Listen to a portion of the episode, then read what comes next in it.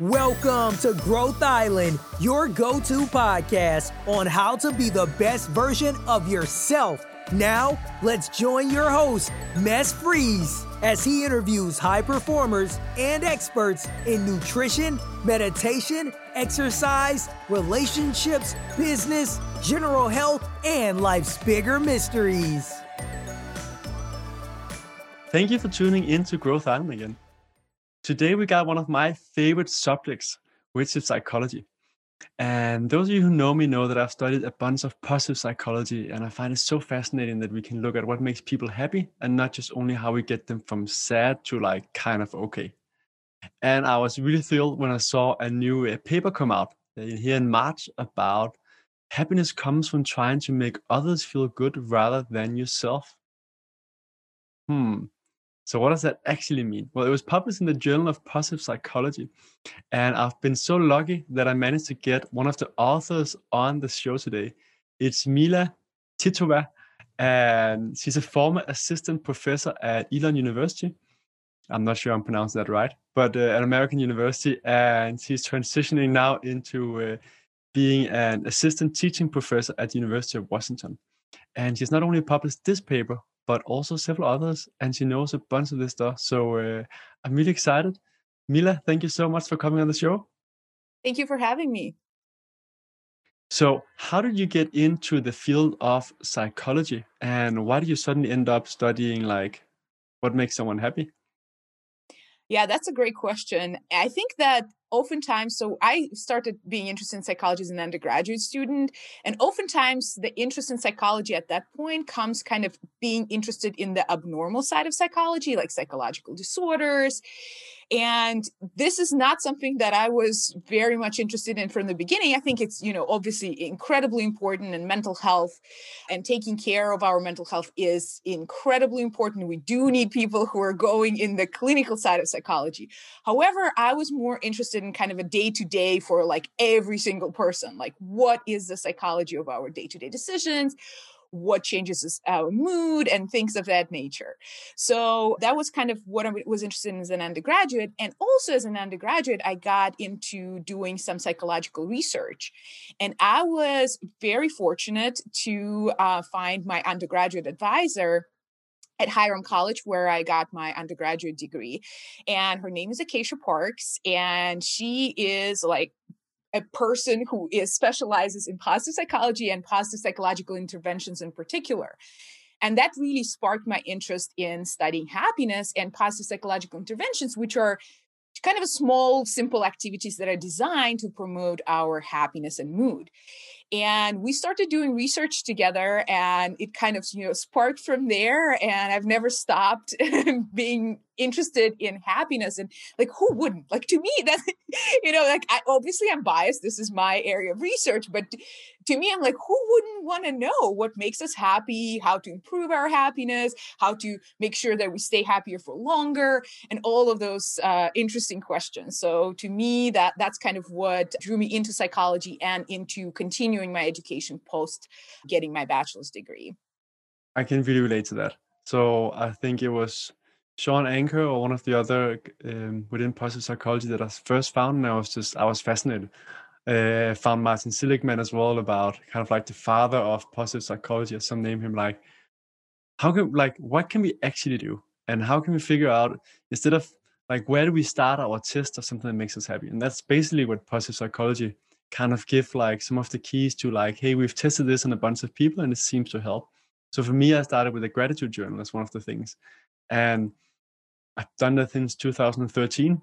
And it really just, for me, it's it's an amazing thing that I don't want to give up.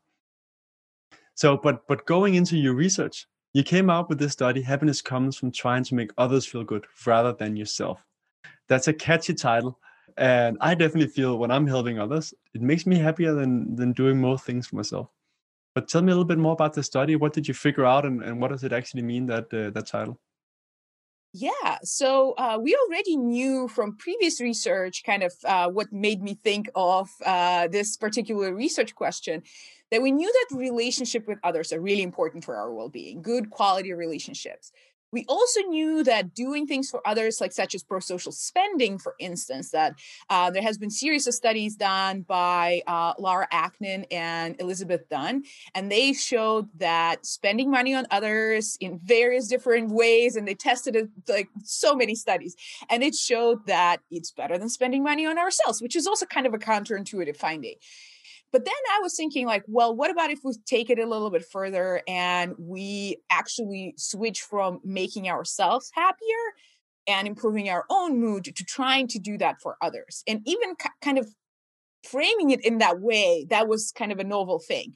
So there has been studies do- looking at prosocial behavior in general, but not necessarily trying to improve somebody else's mood and happiness. And that's what uh, we wanted to look at in this study with my collaborator. And uh, we started kind of easy with uh, just uh, asking our participants to recall a time when they did something to improve their own mood and happiness, or they did something to improve uh, somebody else's mood and happiness, and just measure their happiness kind of to the best of their, you know, ability to recall how they felt at that moment. And we did find the difference. We found that those who were recalling the times that they did some something for somebody else's mood and happiness actually reported, at least remembering, feeling happier. But of course, that was, you know, we can't really rely on memories of people we know. Again, from research, our memories can be a little faulty. We tend to like misremember certain things. So we wanted to uh, kind of get at that question again, but more in real time and in a real experiment. And that's what we did um, in our next study. So we got a bunch of college students and we asked them to either do something to improve their own mood and happiness, or to do something to improve somebody else's mood and happiness, um, kind of, you know, that day.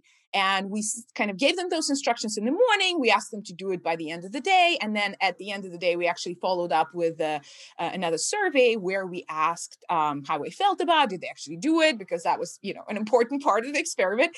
And also, of course, we uh, wanted to know how they felt at the end of the day. So we measured their happiness again. And again, we found that in this kind of more real experiment, again, it worked. And those who were improving mood and happiness of others actually reported higher levels of happiness than those who were doing it for themselves. So that was a, a really nice finding. And it was a, a bit more interesting than just recalling as well. So that was a, a kind of a good finding. And we were happy to see that our hypotheses were supported. And then you went a bit further. To to see, like, because one of the factors is, when I read the paper as well, that we know that being together with other people can be a factor of making us more happy. So you yes. went into as well looking at, okay, so how can we take out that factor to make sure that it's not just a social aspect of being around someone that makes us feel more happy?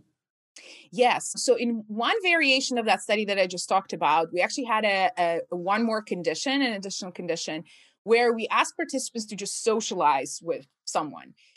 And we found that that was not quite cutting it. So just socializing was not uh, producing as much happiness for our participants as actually actively trying to improve mood and happiness of others. And the reason that we think that that is happening is because simply socializing, so like if you think of like, what do we mean by simply socializing? It's just spending kind of this passive time with others, I would say. So it could be like watching a T V show together, doing something side by side, kind of that kind of stuff. But when we try to improve mood and happiness of others, we have really high quality social interactions. So this is something that there is a lot of intent put into it. We know, we kind of monitor how the people, you know, respond. We think that we're doing something special for them and not just kind of, you know, our mere presence and that's enough. So we found that the relatedness between people, what we call it, you know, in, in psychology, was higher for that condition where people were trying to improve mood and happiness of others, which basically means that the quality of their relationship, the connectedness that people felt to the person who they were interacting with was much higher mm. comparing to just simply socializing. Fascinating. So I know I shared this study with uh, a few of my friends, and one of the first comments I got back was like, well, you can't only just do stuff from others all the entire time. You have to take care of yourself. And I read this full study So you're in no way concluding that. And I think most of us know that for many people, they also have the challenge to remember to take care of themselves and not only do something from others. So how does that contradict, or how does that work together with the study? Yeah, and that's a you know, common kind of criticism that you might hear when you say something like that. By no means we think that the person should completely forget about themselves and just constantly, you know, do things for others and never take time for themselves.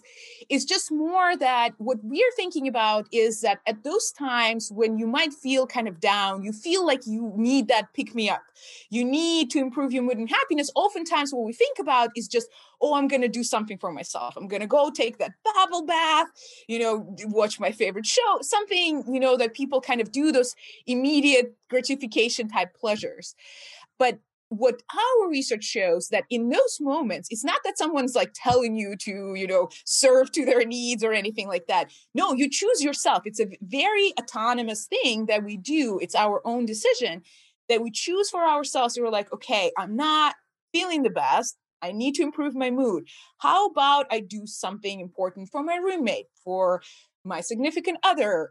How about I call my mom? Some, that's what some of our participants did in the study. You know, we were talking about college students who are away from home. So just simply, they know that their mom is going to be happy when they call her, right? And it's not that kind of, you know, like reaction to serving or really being kind of in this position of really doing something for others when you're like not considering yourself. So when mm. you think about those things, it really is not just constantly forgetting about yourself. Is this high quality connection that you know is going to do something good for you and for the other person. So you're kind of like doubling up almost on, you know, spreading happiness and kind of improving everybody's mood, because you're improving mood and happiness of the person who you're doing it for and also for yourself. Yeah, makes sense. Do we know anything about what kind of acts of like kindness or making other feel other people feel better that has the highest effect, or was the study too small? Do we have any kind of hypothesis about like this seems to be something that makes a bigger difference than others? Yeah, we tried to look at various things. So we kind of read through all of the things that our participants said that they did, and we coded them in different ways. Like, did that involve, we also asked them, did you spend money on the person? And that ended up like, when, when we ran all our statistical models, none of that mattered. How much time they spent, how much money they spent, is just kind of the sheer act of doing it. So for instance, again, kind of going back to the example, someone called their mom, maybe they were on the phone with, you know, their mom for, I don't know, ten minutes. Somebody else took their friend out for dinner. That, you know, one thing was free and kind of small and fast. The other thing involved some money and probably took, you know, at least an hour. But we didn't find any kind of qualitative differences between the two, because it's kind of the, the, the thought that counts almost, you know, like the fact that you did this something, kind of went out of your way and did something special for, you know, that other person in your life. That's fantastic. That means there's a lot of opportunities for all of us to uh, to just actually act on that. I guess where it's like, if someone is feeling sad about feeling that they're giving all the time, that's when they shouldn't just go focus on giving more to that person. But in many other cases, basically what the study says is do something for others as well will will make you more happy. I think some of, at least some of the theories that I heard is also like the feeling of agency and actually having the possibility of being useful, and and that it gives perspective to your own life, that like there's something innate in us human beings that we want to be useful to others, right? And we also yes. see our life in a different perspective if we're doing something good for others. Yes. And there's actually kind of more newer research that suggests that uh, we actually have this like psychological need for beneficence, meaning helping others. And there has been uh, studies done by Frank Martela and Rich Ryan, who looked at this kind of potential need for beneficence. And I also done some studies kind of looking at that as well. And what we found in the studies that I have done is that if you want to help and you don't get to help, you kind of, it affects our well-being in a negative way, right? So it's kind of, we don't feel so good when we don't get to act on our desires to help others. So it is something, and kind of suggests it is something that just we as humans need. We're social species. We're kind of hardwired to want to be with others, to be helpful to others, and to be of need for others as well. That's definitely something I can resonate with as well. I, I, I feel the most when I'm contributing to others. Um, that's also when my happiness level is the highest, together with when I'm kitesurfing. So, uh, so I think most of us can kind of resonate with that. What's yeah. some of the other fascinating research that's coming out within uh, positive psychology? Either some of the stuff that you have done or other things where you're like, this is something more people should know to live a happier life. I really like this new research on beneficence. I mean, again, I'm kind of biased, you know, I've been kind of in it, and it's just the way it kind of came out. Like, I was already thinking about those studies and kind of the study that we've talked about in terms of improving other people's happiness. But we, as psychologists, we're always interested in, well, why, why is everything happening, right? So here it kind of comes, so it's such a good fit to everything that I'm interested in. And this kind of need for being prosocial, need being helpful to others. So it's not just being connected to others, but also being useful to other people, having the, this need to contribute to, in this beneficence way, to the society as a whole. And yeah, this research is like, I, I again find it completely fascinating, kind of suggesting that it's, it's not just something that, you know, kind of makes us feel good, but that is actually this fundamental psychological need, along with some other needs that have been already kind of very well established within psychological research, which include autonomy. And we've talked a little bit about that. A sense of agency, right? That, you know, we do what we do and we choose what we do. And also a sense of competence that again connects to this, that, you know, we are actually good at what we are doing. And then sense of relatedness that I also talked about quite a bit, where we want to be, feel like we're connected to others. There are other people who we matter for and they matter for us, and there's someone that we can rely on and kind of find them in the time of need. And then there's this kind of proposed fourth need for beneficence, which I think that all together they're just really can explain a lot of the things that people want to do and how we can kind of achieve the happiest lives that we can. Mm. So I know in research, because it's hard, because you, um, it's often hard to get a researcher to say like, this is how life is, this is what you should do. Because there's so many variables, so many things that hasn't been tested. So it's always like, what's the population that we looked in, and that's going to change and so mm-hmm. on. Um, but if you then took kind of like what you can say from a scientific standpoint, but like practical standpoint from what you've seen, what could be a recommendation? Would that be like, try and do something like once a week at least that benefits other? Um, or that you're helping other, or twice a week or three times a week, or like small, like anything that we could kind of prescribe, and not really prescribe, but kind of recommend people to test. Yeah, you're totally right. That yeah, as researchers, we're like, I'm not telling you the number. I don't have the data. But honestly, I think that it's just, you, you know, there's no maybe number, and it might be different from everybody, but just kind of keeping that in mind, which I think that, especially with that research about making others happier, what it's just so counterintuitive. Oftentimes when we're like, okay, I am not feeling my best, I want to improve my own mood and happiness, let me kind of stay within me, not talk to anyone until I feel better. So that is often kind of the approach that people naturally have. So my advice is, try to not get into that pattern. Yes, this might have been your natural response, but think about those findings. Think about that actually doing something for others might be the best way to improving your happiness. So don't wait until you've done something for yourself, until you kind of reach out for to others. But just switch the focus, right? And try to help others, and just do it whenever you remember, whenever you can, you know, so like, don't, you know, don't try to schedule your, you know, pro-social deeds, but just, you remember, you do it, you know, kind of just, just think about it. I would say yeah. that would, that would be a great start. Awareness is the first point, that you know about it, and then you can try and act on it. Yeah. Mm-hmm. So, so like, that's a concrete advice, that you actually try and do something good for others. We know that a gratitude journal is something that works quite well. That's very concrete, people can do. I know some of the research says that it helps the most if you do it three times a week, uh, more than if you do it every single day. But I also know that the studies are done on university students, and they had to do it over six weeks or eight weeks. And some people feel a little bit stressed about having to do it every day, where most people, when they get into the routine, they actually prefer to do it every day. What's something else concrete, like applicable from, from positive psychology, of studies that you have seen, was like, you can do this little thing in your life and it's probably going to make you more happy. So if someone is listening and be like, okay, I want to implement being nice to people, uh, mm-hmm. helping others, and I want to implement this other thing. Yeah, I actually like the combination of the gratitude journal and kind of being it other focused. So what one thing that you can, especially for people who are in relationships, a wonderful thing you can do, you can literally kind of have a gratitude journal towards your partner. So like, let's say I am thankful for, you know, this thing today and that thing tomorrow and that thing, and then just give it to your partner at some point, you know, so this way you have, you kind of get two sides of the coin, right? You, so you're getting your gratitude journal going, you get that part there, right? So you're, you're yourself benefiting, and then you can get the, this quality relationship kind of input by sharing it with your partner. I'm sure, you know, they, or you can do it for your like mom or, you know, roommate, anybody, right? So just like anyone who you think, and you know, you know, we, we usually know people, we know who would like respond to that pretty well. Yes.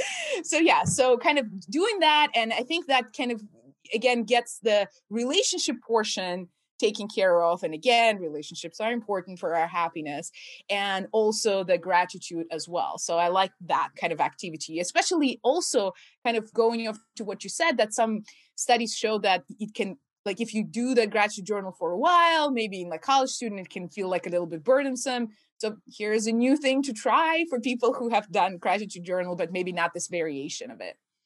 I like it. It's very simple. And I, I think it's so important to remember to to tell the people that we are close to what we're grateful for and that we really care about them, right? Not all cultures are like, not everyone that grows up learning to do that kind of stuff. So that's an easy way to kind of do it and, and set it up. So, uh, so you can do something nice. And I guess that also kind of go hand in hand with some of the other advice of like, potentially write a letter. Mm-hmm. Like whether it's like your old school teacher, someone else that you were grateful for that did something special for you, right? They both have yeah. like the gratefulness of writing down why you're grateful for what they did. And you're actually doing something good for someone else, right? Yeah, yeah. Have you ever made such a letter? I've, I've uh, started on one a few times, but I still need to send it to my old uh, school teacher, Daniela. Yeah, I thought about it many times. So I, I, I, I, a lot of my gratitude is kind of like in my head. So I t- sometimes I think and sit and think about it. And I've read a bunch of emails, gratitude emails, which is, you know, it's it's a letter, right? Yeah. But n- not the handwritten one. Yeah, I have, haven't done that one, which I think it's, in today's day and age, doing something handwritten, it's like this whole another level just of uh, effort. Uh, but I think that, you know, emails are still great, even a text message. I think it's, and I think that there is some research uh, that shows that it doesn't really matter how you deliver it necessarily. It's just the, you know, kind of expressing gratitude and, or, you know, you don't even have to deliver it. It's just kind of being with it, thinking about it, really appreciating the person, the moment, whatever you, you know, you're grateful for is really important. Yeah. Yeah. I have to send, I think an email or whether you send a video or something else, I think it's the act of doing it. Mm-hmm. I was thinking back to uh, the study and the recommendation of like, if you're not feeling so good, do something good for you, for others. Mm-hmm. Like, where is that balance when someone is too unbalanced to be able to do something good for others? Is there like, do we know anything about that? Or do you still think no matter how bad you're feeling, doing something good for others instead of like taking care of yourself will be better for you? And and I know kind of we see like homeless people in Denmark. We don't have a lot of homeless people, but they are also often some of the most... Um, Uh, what is it? Generous people, mm-hmm. but they have very little. For that little they have, they often share, right? Mm-hmm. Yeah, I don't know if I can answer this question kind of based on the data that we had. Mm. I mean, on average for all of our participants, it's just, you know, kind of when we compare the two groups, we find that people who are doing things for others, it was, you know, working better for them. But yeah, I don't know. I can kind of like think of the situations, maybe, you know, if a, if a person's like really, you know, depressed or something like that. But again, I don't work with clinical populations, no. So that's probably not, you know, not my area of expertise. So I don't want to, uh, you know, overstep my boundaries or anything like that. But I think that for, if we're thinking of a situation where, you know, it's just, you know, a person is not clinically depressed yeah. and it's just, you know, having a bad day, I think that shouldn't be a problem to kind of go for that route. But yeah, I, again, I don't want to. I was also I don't thinking recommend more something that, that I don't know anything about. I was also thinking more about the people that are clinically depressed, or or have other mental issues, like whether there's situations where they're probably in the place where they should focus more on getting their own regimes. I still believe, as as your study found, like again, helping others give you that feeling of that you're useful and mm-hmm. and that you have a purpose that's bigger than yourself. And where if you only focus on yourself, it's easier to, be, to continue to be sad, right? Yeah. Mm-hmm. That wasn't to say that people that are clinically depressed are only thinking about themselves. There can be a million reasons um, why. Mm-hmm. So what is the next kind of studies that you would like to engage in? Like what, what do we need to figure out within psychology that you're going to be chasing next? Oh, that's that's a good question. Uh, so I've been very interested in the beneficence need uh, lately. So that's has been kind of my late, late, late studies, really looking at that. So yeah, I actually am working with an undergraduate student right now. So she's kind of trying to kind of pass on the baton to, to her in terms of happiness studies. And yeah, so we are kind of trying to dig deeper in terms of trying to figure out where what happens to people when they don't get an opportunity to help. Is it unique to trying to help, or is it more like that a person has a goal and they can't reach that goal? Is it specific to helping goal, or is it like any goal? And so that is something that we're kind of trying to figure out now in our ongoing studies. So I'm really interested in that kind of other side of like what happens when we don't get to help.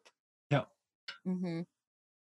Mila, apart from your studies, what do you do in your own life to uh, to live a happy life? Do you have any routines, or is it just every day is like different, or anything you do like that you have a focus on?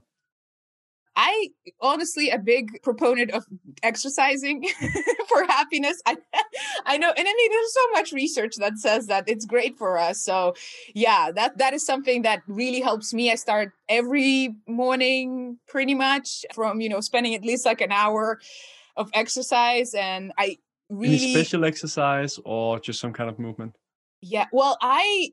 do CrossFit and I do running. So kind of both of those. And I, I really don't want to be that stereotypical person who does CrossFit and just goes everywhere and just talks about it. But what I, I understand why it works for me so well from a researcher perspective, because it has a huge com- community component that you don't get with the, you know, going to a regular gym when you just put your headphones in, you don't look at anybody, you just go in, you know, lift your weights and leave.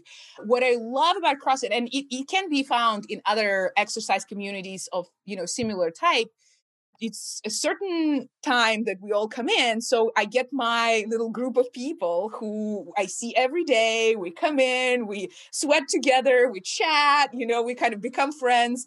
And I think that is a very important part of it. So it's, you know, we know the exercise helps. We know, you know, having good community really helps for our well-being as well. So I think that I'm getting like the best of both worlds. And and then when I go on my runs, it's more of a like this meditative kind of state of, you know, just being in nature and having a little bit of time to myself as well. I mean, if you, in case you haven't understood, I'm very extroverted. So I do like being around people. Not, it's not everybody's cup of tea. I also understand that, you know, individual differences are important and we need to find, you know, whatever is our best fit. But I do like, yeah, being surrounded by people and having good community. I definitely follow you on that. And it's funny that you're mentioning CrossFit. I had a coaching client um, the other day where we were actually discussing about community and what are sports where you really build a strong community. And I mentioned CrossFit as, at least what I have tried, is one of the places where you get one of the strongest communities, because like you show up at the same times and you're giving yourself like one hundred ten percent, right? Or at least you're like pushing your boundaries, and that creates a kind of unity faster, just like people that go to the military or people like that work on a really hard project together, like that kind of like you go through some kind of hardship and you're cheering for each other. And I think that's why CrossFit also got so big, was because you get a different level of community in that. So it's fun to hear you saying that as well, because that was kind of a discussion I had, uh, I had a while ago. Yeah. And, and I think that, yeah, that definitely what makes it unique. And I agree totally that kind of going through this hard thing together. And yeah, and especially, yeah, there is always like no one leaves until everybody's done. Everyone is cheering on to, you know, for everybody. And and I think it's a, it's a big big community building thing, and it, it does really help to kind of feel like you belong somewhere, which is mm. also very important. Super important. Mm-hmm. And I think we definitely all feel that, like, at least when I've been my happiest, it's also been when I have kind of not had the most time, but I have really felt like the strongest community bond, uh, mm-hmm. being with someone and actually being on a mission of uh, of accomplishing something, whether it's then lifting some weights, doing some uh, burpees or something else, or it's uh, working on some kind of project or whatever it is. It does definitely something that I can feel makes a difference for how high my happiness and meaning is. Yeah. So Mila, time is running. Um, before we round off, if you had to finish off with like one advice for the listeners, or one to three advice about how to live a healthy life or happy life, you kind of gave some, so it can be the same from uh, from the start of the podcast. Yeah, I think just, you know, just not forgetting about your well-being is very important, especially now with the pandemic. You know, it's been a hard time for everybody. So I think that kind of recognizing that is important. And also, I think, again, kind of, I'm reiterating the same points, but relationships are important for our well-being. And we all been pretty isolated due to kind of the pandemic. Like, a lot of people were not able to see their family, and that is, you know, it's going to take a toll on us. So, but also remembering that with, you know, modern technology, we do have ways to connect to each other. So it doesn't have to be face-to-face. Yes, face-to-face is good and probably better, but it's better to have some kind of connection to others and do thing, nice things for others and being helpful. Even if, you know, if, if it's from far away, it's still better than nothing. So I think that that is something that especially helps us to kind of maintain this feeling of connectedness to others in this difficult time. I agree. Fantastic. Mila, where can people find out more about you? Is that possible? I know there's like the ResearchGate where we can go follow your uh, your studies. Yeah, I mean, you can follow me on ResearchGate. I have a website. If you just Google my name, you can find it. I usually try to keep it updated in terms of my papers that are like scientific papers that are published in scientific journals, as well as any kind of more media outreach that is covering my research. So this podcast, if you have a link, will probably end up on there. So I usually try to kind of keep, keep tabs on uh, things that are kind of covering my research in, you know, on the internet, podcast, you name it. So yeah. And, you know, if, uh, anyone as a University of Washington student can take my classes in the fall. Fantastic. I'll make sure to link to your website as well so people can find that. Yeah. Mila, thank you so much, first of all, for doing the research, so the rest of us can be kind of lazy and just like quickly learn about the tips. And then thank you very much for also coming here in the podcast and sharing some of them. Yeah, thank you so much for having me. It's been a pleasure. Thanks for listening to this episode of Growth Island. Be sure to subscribe for more episodes on how to be the best version of yourself. And if you found this show helpful, then please leave us a review so more people will learn about the podcast, or share with a friend who can benefit from it too. Thank you again and have a wonderful day.